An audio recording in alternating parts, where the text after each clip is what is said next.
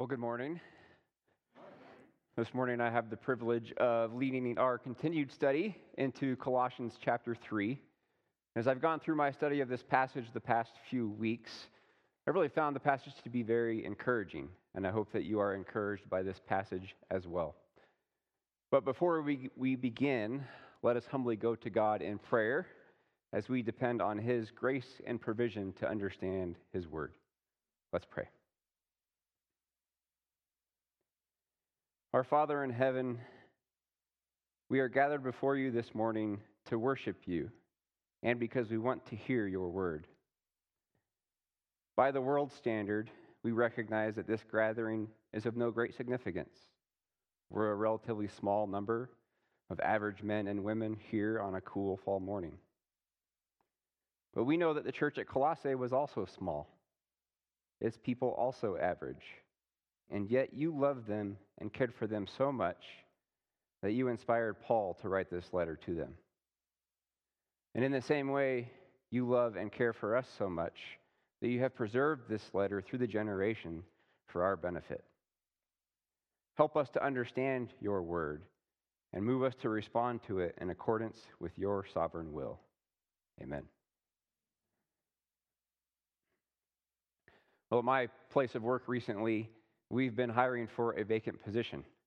And I have been given the task of leading much of that process, which of course includes writing out a list of interview questions for people that we're considering. And if you've ever done much research on typical interview questions, maybe as an interviewer or interviewee, you may have seen what at first appears to be a pretty simple question Who are you? Or maybe this is worded as describe yourself. And if you've ever been asked such a question in any setting, you probably recognize that that's a difficult one to answer, mostly because the question is extremely vague and we really don't know what the person who's asking it wants out of us. But it's also difficult to answer because those questions really kind of get at our identity, and identity is kind of a difficult topic for us in our culture today. How do we define our identity? Well, let's look at what culture teaches us. Says it's really important to figure out, but there's an endless number of ways that we can define it. We can define it by our physical characteristics, our race, ethnicity, gender, age, or maybe just our general physical ability. We can define our identity by our relationships, whether we're single, married, divorced, widowed, whether we're parents or not, whether we're grandparents or not. Maybe we're an only child, or maybe we were adopted. We can define our identities by our careers. Maybe we're a store clerk, a restaurant server, a teacher, a retiree. We can define it by our hobbies. So in Grand Junction, we have lots of hunters and fishermen and bicyclists, of course. And we can define it by the good things that we try to do. Maybe we volunteer at hospice or Homeward Bound or a number of other worthy uh, local causes. Or many of us, I think, tend to define our identity based on our brokenness. We might be seeing ourselves as an alcoholic, a drug addict, a criminal, someone who's depressed, or maybe we're just a grumpy, self centered person. So if we listen to our culture, they're going to tell us that all of those things and more have the potential to make up our identity. Studying through this, I saw one definition of identity given by a psychologist that I want to share. He said it was our all encompassing system of memories, experiences, feelings, thoughts, relationships, and values that define who each of us is. A pretty comprehensive definition, so comprehensive that I don't think it helps us at all. that same psychologist admits that we as living beings search for and find comfort in a solid sense of identity. It grounds us, it gives us confidence, and it affects every single thing in our lives. So here we have modern science saying, This is really important for you to figure it out, but I can't help you do it. Thankfully, the Christian perspective on identity is not so frustrating. Pastor and writer John Piper has delved into this topic, and in a series of devotionals, he wrote on something he calls self identity, which is really what we've been talking about. He says the world around us speaks of self identity often, And it really seeks to answer the question of how we view ourselves. And he thinks that question is worth our time considering, but it's really not what our true identity is. For that, we have to look to God. Piper says the Christian's identity is not defined in terms of who we are, who we think we are, in and of ourselves. Rather, it's defined by what God says about us, how God works in us, the relationship that God creates with us, and the destiny that God appoints for us. And so, this biblical understanding of identity is not focused on us, it's focused on God. And really, that shouldn't surprise us. You don't have to go too many pages into your Bible before you are introduced to the characters Abram and Sarai, and I use those names intentionally. The time we're introduced to them in Genesis 11, there's no such thing as Israelites. There is no such thing as God's chosen people. Abram was just another man amongst a group of people known as the Chaldeans. But God chose him. God chose Abram and Sarai to be the ancestral root of a great nation. And that great, great nation, of course, would be his chosen people of Israel. And this identity is given to them by God, and God even gives them new names to reflect this new identity. Abram becomes Abraham, which means father of many. And Sarai becomes Sarah, which means princess of the multitudes. So this was their God given identity. so, why all this talk about identity? Well, these past few weeks, we've been in chapter 3 of Paul's letter to the Colossians. And throughout chapter 3, this letter kind of speaks the language of identity. Early in chapter 3, we see phrases like Christ being our life, or putting to death our earthly nature, taking off our old self, and putting on the new self. We have things like our life, earthly nature, old self, new self. All four of these ideas really get at to the idea of our identity. So far, we've focused on the old self in chapter 3, and now we're going to turn to this idea of the new self. So, who is this new self? Let's find out. So, hear God's word from Paul's letter to Colossians, chapter 3, verses 11 through 17.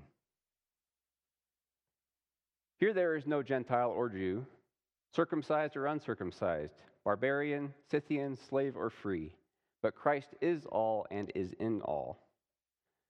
Therefore, as God's chosen people, holy and dearly loved, clothe yourselves with compassion, kindness, humility, gentleness, and patience. Bear with each other and forgive one another if any of you has a grievance against someone. Forgive as the Lord forgave you. And over all of these virtues, put on love, which binds them all together in perfect unity. Let the peace of Christ rule in your hearts, since as members of one body you were called to peace. Be thankful. Let the message of Christ dwell among you richly, as you teach and admonish one another with all wisdom through psalms, hymns, and songs from the Spirit singing to God with gratitude in your hearts. And whatever you do, whether in word or deed, do it all in the name of the Lord Jesus, giving thanks to God the Father through him. This is the word of our Lord.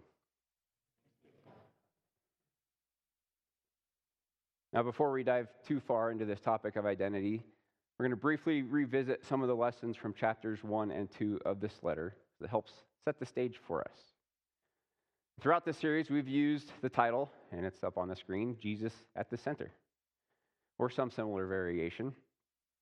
And what this title communicates is really the theme of the letter.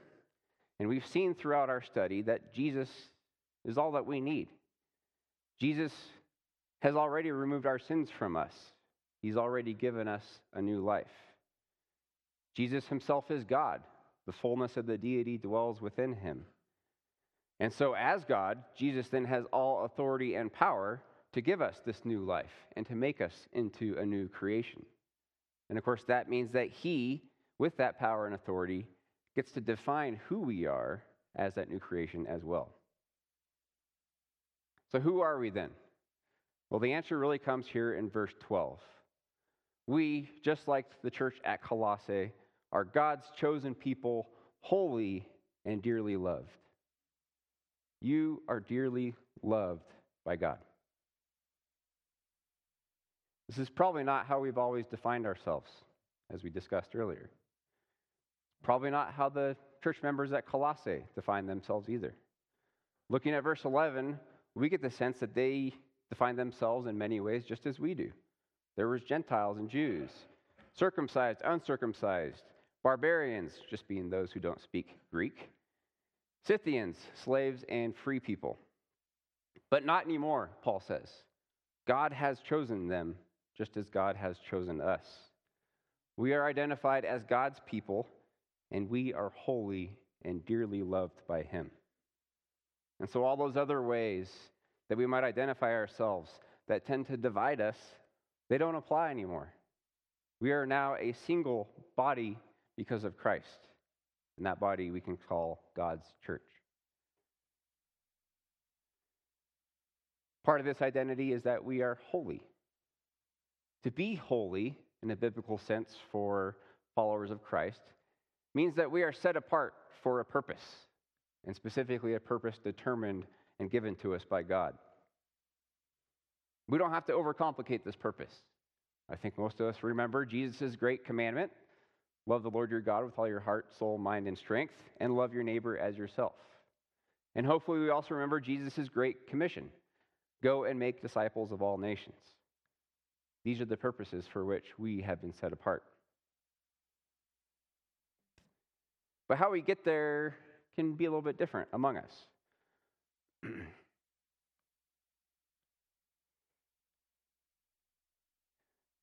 and so, regardless of the task that we do every day, Paul says that this new identity and this new purpose that we're given by God must be evident in the way that we live. And that's kind of where he goes next. So, still in verse 12, Paul writes, Clothe yourselves with compassion, kindness, humility, gentleness, and patience.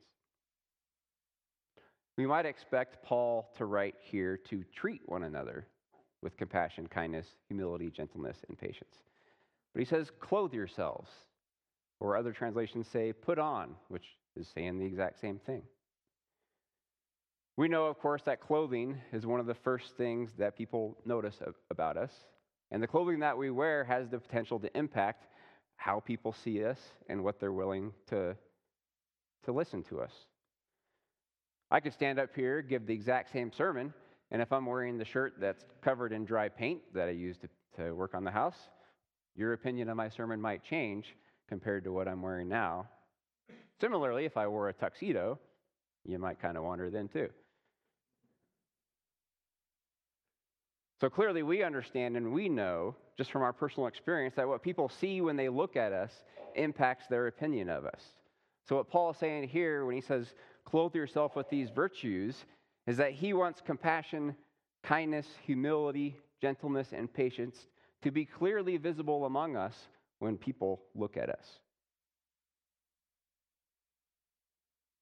So, there's this idea communicated here that with our new identity, we have to live it out by clothing ourselves in these godly virtues. But there's more. Verse 15 Let the peace of Christ rule in your hearts and be thankful.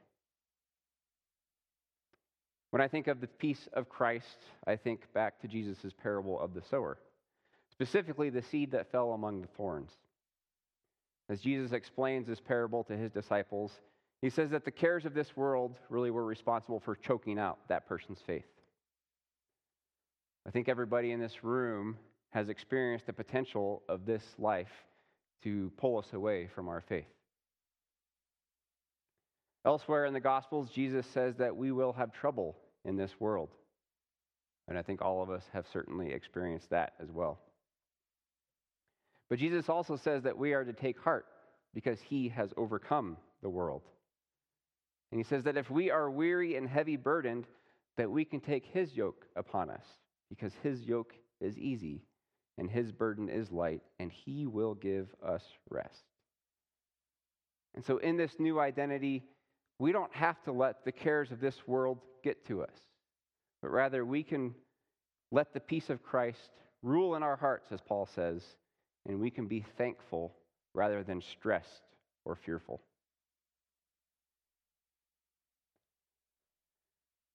But I think we all know that doing that, living with such peace and thankfulness in the midst of trials, is a lot easier said than done. Thankfully, we don't go through this life alone. We have one another. Verse 16, Paul writes, Let the message of Christ dwell among you richly, as you teach and admonish one another with all wisdom through psalms, hymns, and songs from the Spirit, singing to God with gratitude in your hearts. A couple of weeks ago, Dave taught us the four R's to overcoming our earthly nature. The first of those four R's, if you remember, was remember.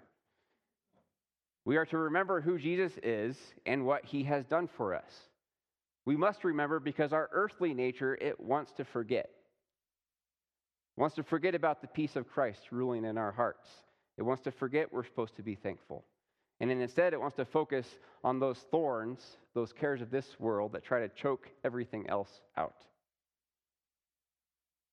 So we know from experience that we can't always remember the peace of Christ on our own. But we have our brothers and sisters here to help us remember. And we should help one another by remembering and teaching with God's word and with authentic worship sung from the heart. That's because there's nothing in this world, no care, that can overshadow the good news of Jesus. And there is nothing greater than true and authentic worship of our Lord and God.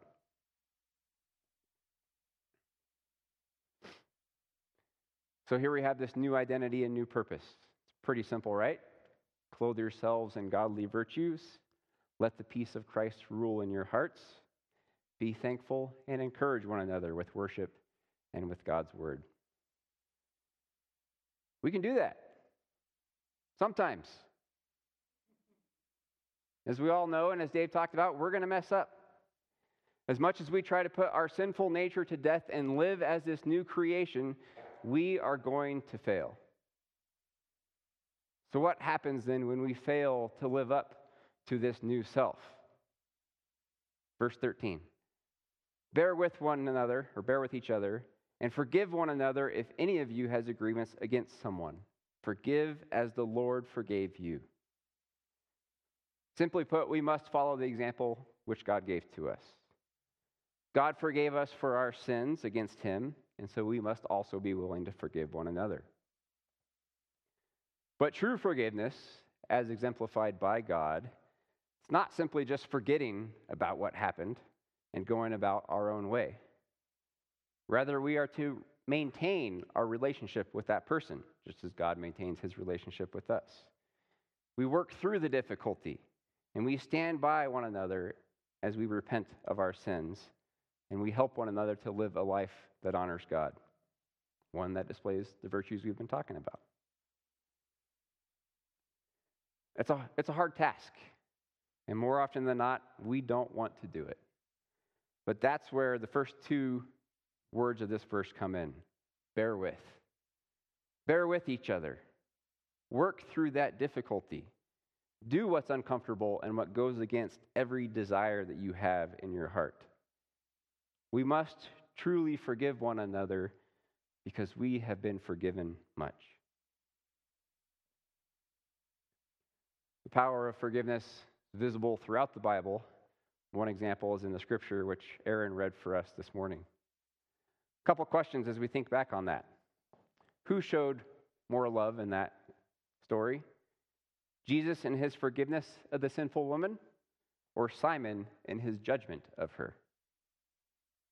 But maybe the more important question is whose actions, Jesus's or Simon's, fostered a loving response from that woman in return? The answer to both questions, of course, is Jesus.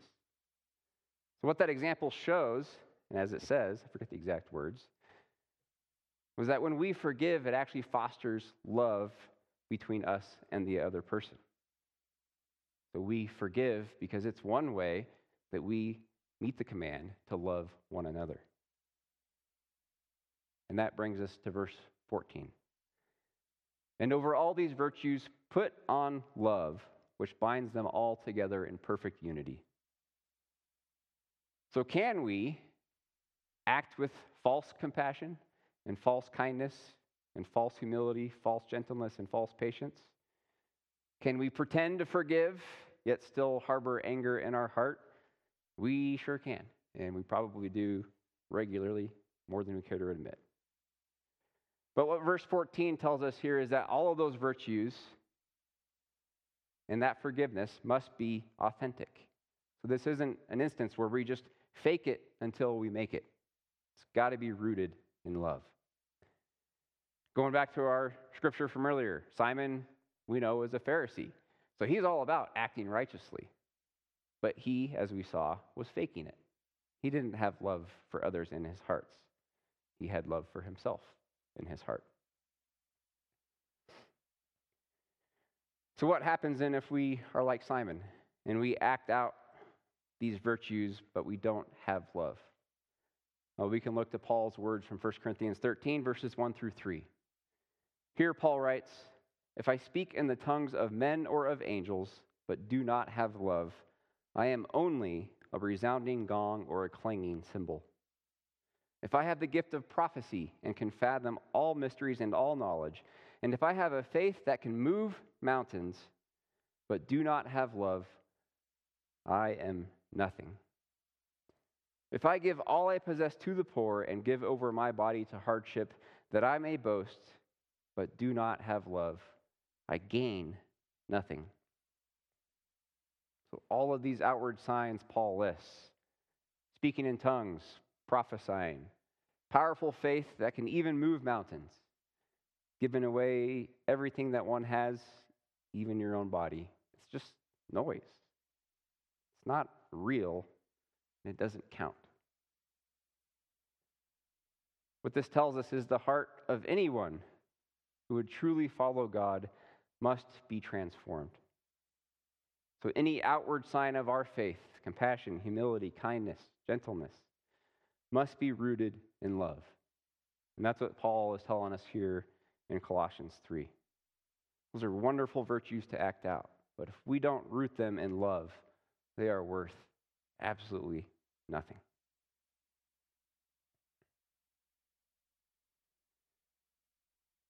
As we close this out, verse 17 really sums up this passage very well.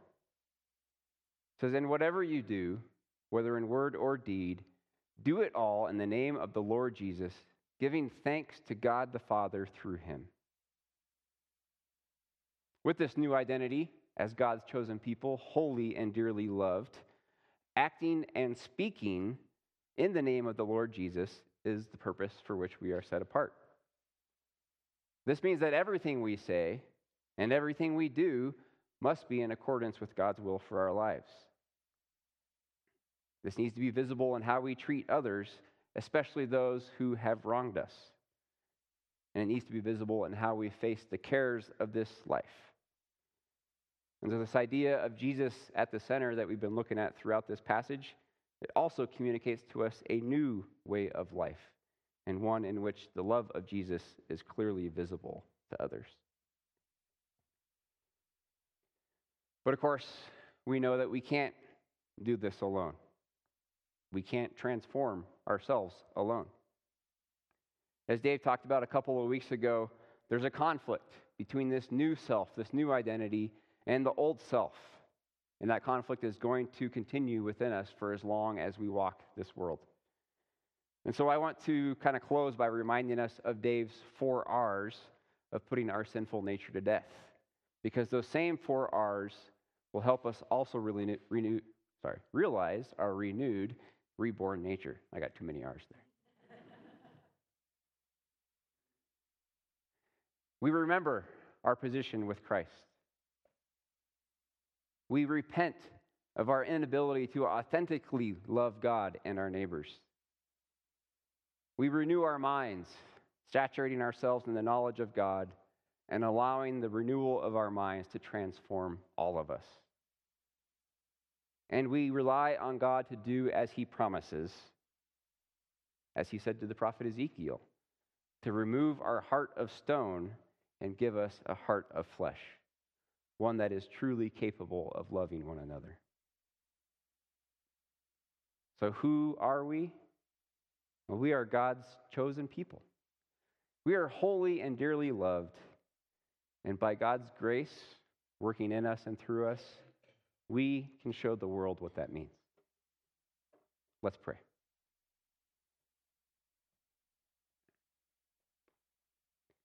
Heavenly Father, we thank you for the new identity you have given us. We thank you for the purpose you have given us. But we know we face an uphill battle every day to actually be that person and fulfill that purpose. We recognize that we are completely and totally dependent on you. And so we ask you to help us be clothed in virtue, to help us bear with one another, to forgive one another, and to encourage one another through the difficulties of this life. Help us to speak and to act in ways that truly honor you. Amen.